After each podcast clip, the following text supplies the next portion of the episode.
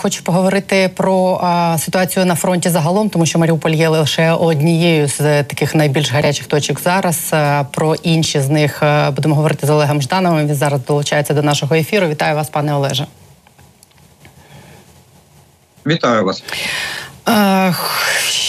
Сьогодні е, Одеса піддалася е, черговим обстрілам, і е, знову той міст, і знову сама Одеса. І на сьогодні було нашою розвідкою спрогнозовано, що мали початися якісь заворушення на території самого Придністров'я. Тим не менш цього не відбулось. Цей сценарій ще може реалізуватися. Росіяни все ще намагаються там влаштувати щось в Придністров'ї і використати його для атаки на Одесу і на південь з того з тієї частини з того регіону. Ну вони вони не не могли і не можуть. Е, Я так скажу. Чому то і ці дії я казав вже раніше, що ці дії це більше демонстрація і намагання переконати нас, що вони ось ось можуть щось робити. Справа в тому, що сили засобів там е, недостатньо для того, щоб виконувати якісь окремі е, бойові завдання. Це перший момент, і другий момент. Е, е, якщо тільки пролунає в наш в нашу сторону, хоч один постріл, ми маємо право надати удар відповідь. А наша артилерія може досягати повністю покриває свою дальністю досяжності, покриває всю територію Придністров'я. Ось така ситуація. Тому вони будуть е, можливо будуть ще намагатися щось зробити, теракти там якісь влаштувати, але щось серйозного вони, я думаю, що не спроможні зробити на сьогоднішній день. Е, я так розумію, однією з таких е, найважливіших точок, де зараз вирішується питання на полі бою, це досі залишається Ізюм, і е, з ним пов'язано цього тижня було такі, ну не знаю, несподівані події. Я маю на увазі Герасимова, якого там поранили. Сьогодні ця історія мала продовження. Нью-Йорк Таймс написала, що їх джерела теж підтверджують, що він там був. Вони не знають, чи він був поранений чи ні, але вони підтверджують, що він був там і приїжджав туди з метою розібратися, чому справи йдуть не так гарно, як їм би хотілося, і якось перепланувати військовий сценарій там. Е, в яку в який бік е, вони можуть там щось перепланувати, і е, чи, чи можуть вони взагалі там щось вплинути на те, щоб не знаю, у них там покращили справи? Ну він саме для того, так ви абсолютно праві. Він саме для того приїздив, щоб врятувати ситуацію. Кепські справи в Ізюмі за три за чотири тижні на 20 кілометрів. Це не наступ. От і а, я думаю, що він навіть е, якщо вони щось планували, то командний пункт знищено, і ті завдання, які вони повинні були там скоригувати, навряд чи вони закінчені до кінця. Судячи з того, як е, повідомляють, як його евакуйовували звідти. Ну то о, їм тепер е, прийдеться знову починати все спочатку, і е, тими силами і засобами, які вони зосередили на ізюмському напрямку, досягнути іншої мети, е, чим ту, що вони сьогодні мають. Е, їм фактично неможливо, тому тут треба. Е, ну я думаю, що вони роз, повинні розуміти цю ситуацію, і тут треба е, міняти ситуацію кардинально плані або напрямків ударів, або перегрупування сил, або пошуку резервів. Без резервів вони нічого не змінять. Ну я так розумію, що резерви у них є. Я сьогодні бачила цифру, що вони зараз використовують десь 65% е, того, що в них в принципі є, для того, щоб е, воювати в Україні. Тобто ще 35% вони можуть задіяти. Правильно я розумію? Ну наскільки ні, наскільки я слухав уважно генерала Залужного, нашого головнокомандуюча, він сказав, що все, що вони готували на території Російської Федерації, на сьогоднішній день все вже в Україні. Може, воно ще не в бою. Да, я я погоджуюсь, тому що дуже вузький напрямок, і туди штовхати 25 тисяч, 20-25 тисяч, які вони там зосередили навколо Ізюму, е, не реально неможливо. Тому тому да, може бути, що 65 тисяч 65% е, воюють, а ще а ще 35 вони стоять е, позаду і. Е, тоді і вони тоді будуть можуть тільки мінятися. Одна батальйонна тактична група виходить, інша заходить. Але це не спасає ситуацію, тому що е, от той батальйонної тактичної групи, яка заходить, її недостатньо для того, щоб здійснити якийсь там мати якийсь успіх у наступі на наші позиції. Е, дивіться, ми е, останніх кілька тижнів е, прив'язувались до того, що на носі 9 травня, і що ці тижні напередодні 9 травня будуть такими напруженими через те, що росіяни там спробують зробити все, щоб отримати якусь перемогу. Але ну от не не видно от того страшного, що багато хто уявляв собі, коли це чув. Це вже його і не буде, чи воно просто відкладається. Ні, я скажу, що е, страшне відбувається зараз.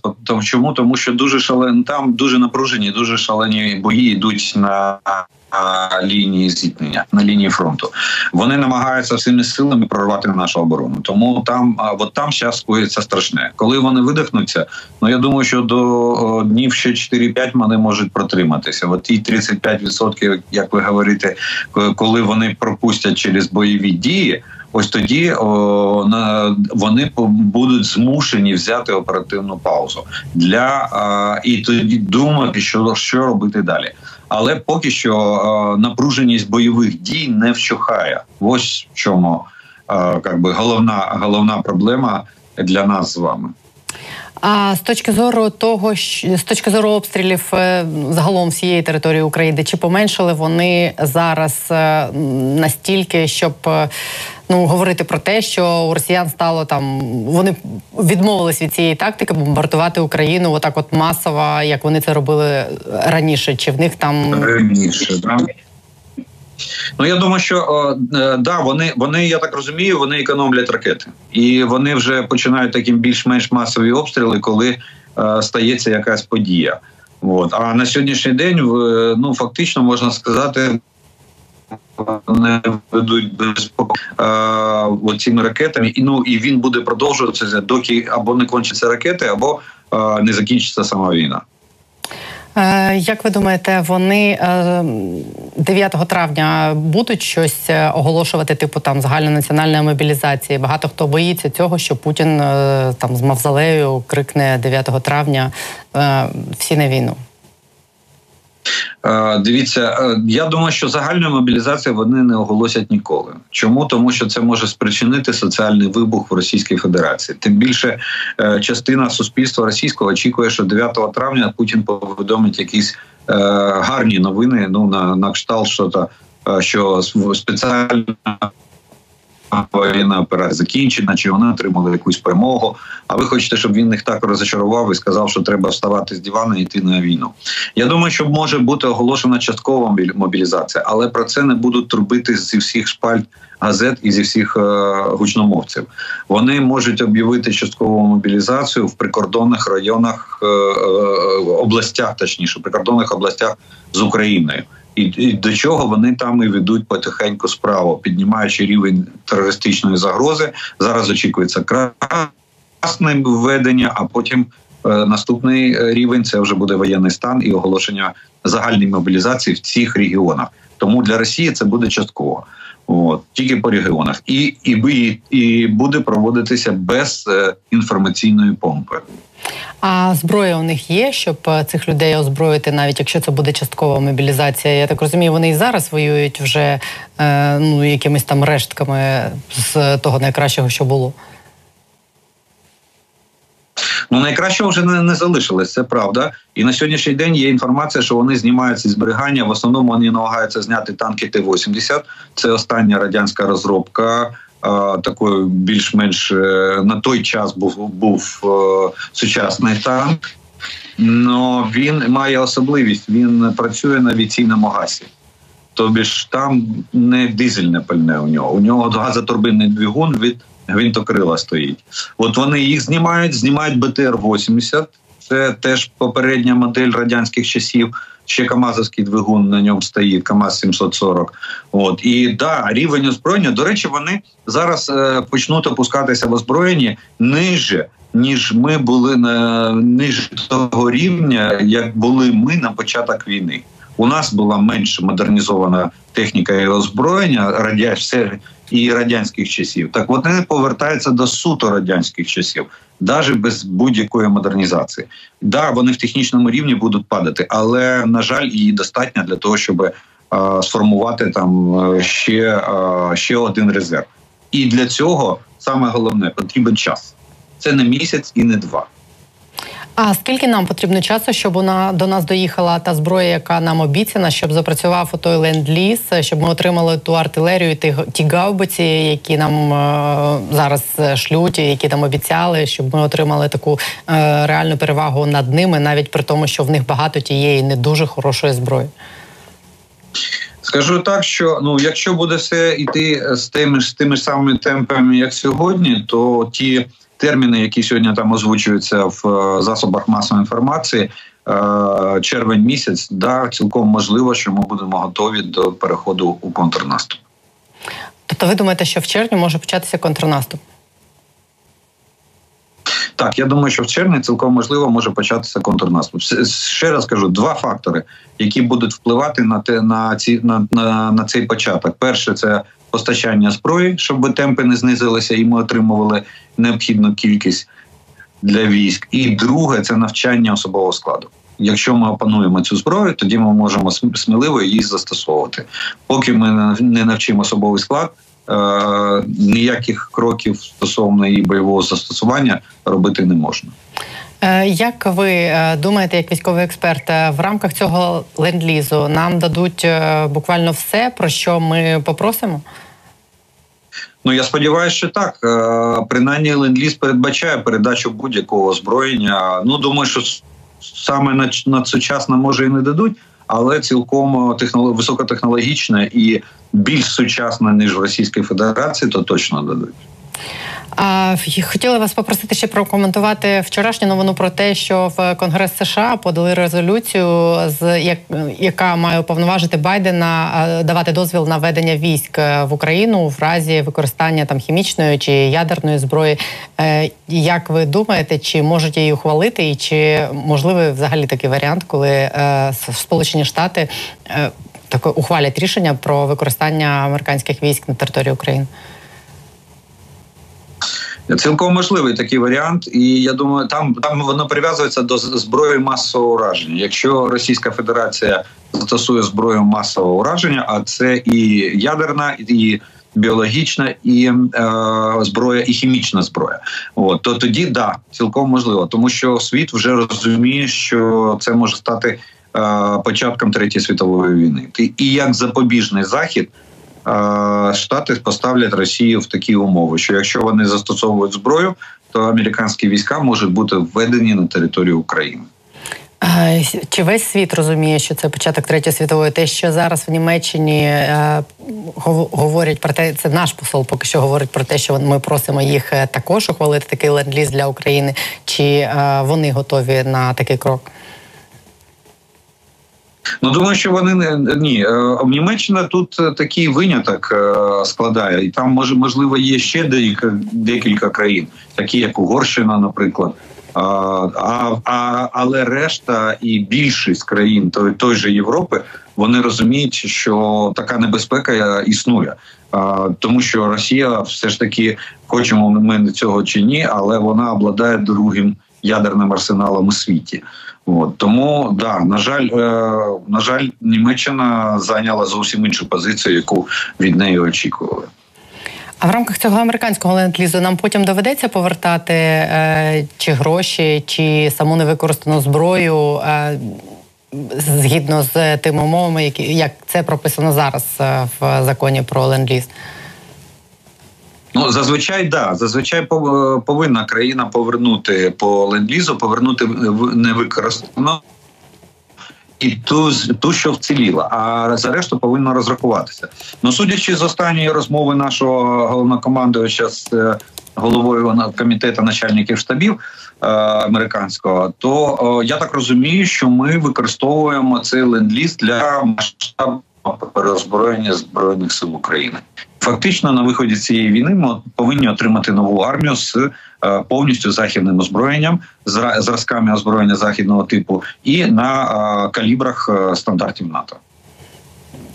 Тому ми будемо вирішувати скоріш за все питання. Ми будемо вирішувати погашення цього боргу за постача поставлене нам озброєння, ну яким, якимись іншими шляхами. Е, можливо, там інвестиційний клімат, можливо, там е, ще щось, але не обов'язково будемо розплачуватися грошима за цю поставлену зброю. Ну, це, мабуть, таке не найважливіше питання. Потім після війни будемо з цим розбиратися. А я що ви думаєте про те, що відбувається зараз на території Росії в прикордонних е, цих областях, там де постійно вибухає щось? Сьогодні там знов була десь пожежа на е, заводі, де виготовляють, я так розумію, е, щось пов'язане з тими самими градами. Чому це може відбуватися? Чи це наших рук справа? Ні, не наших рук справа. Е, це, це до речі, от е, підґрунтя для того, що я тільки що сказав вище. Що вони готують е, населення цих областей для введення воєнного стану і оголошення загальної мобілізації в цих областях. Це працюють. Ну те, що завод там загорівся. Я не думаю, що вони самі підпалили цей завод, от пороховий, який виготовляє порох і порохові шашки для двигунів реактивних снарядів.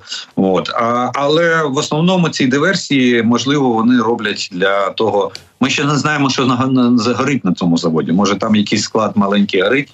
А нам потім сказали, що загорить сам завод. Тому цілком можливо, що це і і може бути спецоперація.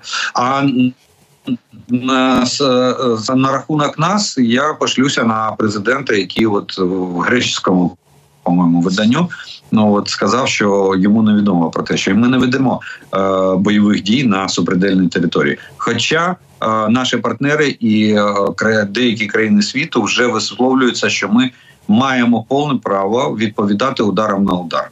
Тобі ж вони наносять ракетні удари по воєнній, як вони кажуть, інфраструктурі на всій території України. Ми можемо, як коли отримуємо відповідну зброю, можемо на всю дальність досяжності наносити такі ж самі відповідні удари Російської Федерації по воєнним об'єктам, базам, складам, військовим частинам, місцям зберігання техніки і озброєння і тощо. Ви думаєте, що поки що ми цього не робимо тільки тому, що у нас немає зброї, яка туди дістає? Так, нам нам на сьогоднішній день нема чим дістати туди. Як ви думаєте, наступні там кілька тижнів, якщо брати ось цей найближчий тиждень до 9 травня, як будуть розвиватися події, як е, людям, які там пов'язують якісь свої плани з цим 9 травня, е, чи треба їм в принципі це робити? Ну не знаю насчет планів на 9 травня. але думаю, що росіяни будуть використовувати всі сили і засоби для того, щоб щось, е, хоч щось приподнести до цього 9 травня. Хоча, е, судячи з того, що Лавров озвучив в останньому своєму інтерв'ю, що вони не будуть прив'язуватися до ніяких дат. То я так розумію, що в Кремлі не планують особливо там розказувати про хід воєнної операції. Скоріше за все буде знов е, проголошена фраза Все йде за планом. І не будуть е, особливо дратувати суспільство тими неуспіхами, які вони мають сьогодні в Україні.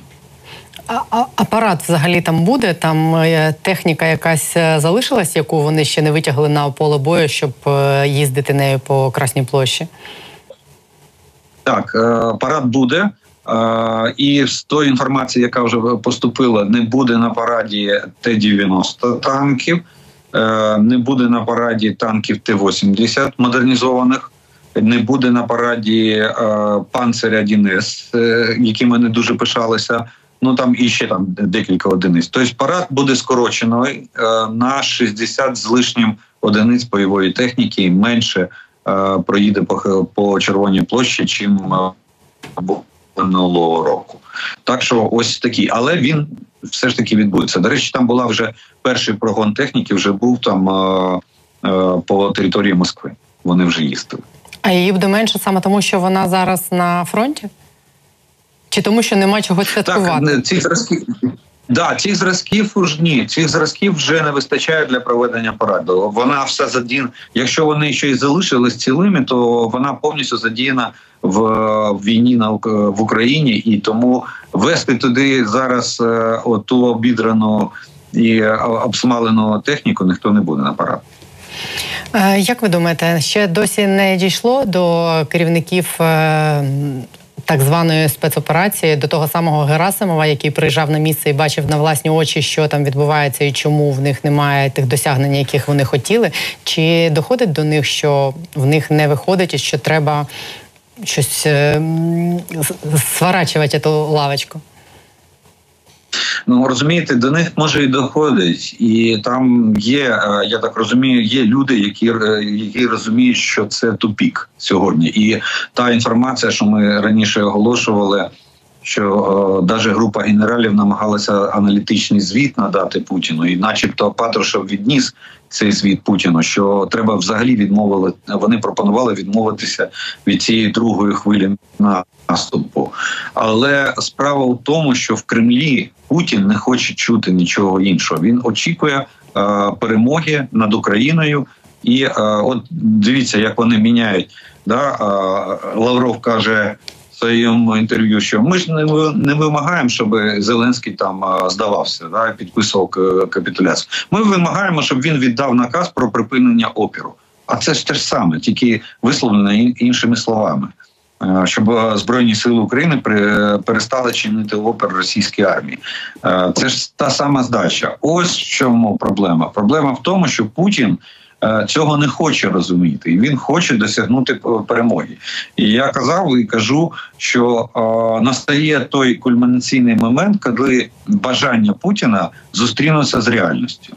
От коли Герасимов повернеться там із кульгою, е, ну якщо його поранили зайде до Путіна і доповість, що ми не можемо фізично не можемо виконати ваш наказ. От тоді ми подивимося, що там буде коїться е, в Кремлі і в Бункі, і де, де там він перебуває.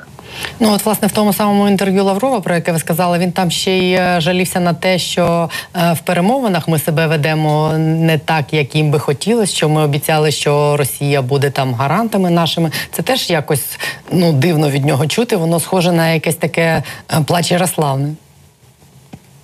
Так е, і е, ну, дуже цікаво було почути те, що він про перемовини. Ну дійсно, вони вони ображаються на те, що ми не хочемо виконувати їх вимоги, і фактично становитися частиною Російської Федерації або країною під протекторатом Росії. От а але е, мене більше погріло його вислов про санкції що дуже дуже сильні санкції, і Росія дуже сильно потребує. Треба знімати знімати санкції. Але е, поки що немає умов для зняття санкцій. Судячи з е, розмов наших очільників, я так розумію, що сьогодні питання перемовин не стоїть на повістки дня. Е, сьогодні головне все вирішує полі бою, і який буде результат на полі бою, тоді ми будемо дивитися, як і і про що домовлятися з Російською Федерацією. І чи буде там в принципі про що домовлятися? Дякую. І чи буде про що домовляти? Дякую вам дуже за те, що ви приєдналися сьогодні до нашої розмови. Олег Жданов, військовий експерт, був е, з нами на зв'язку.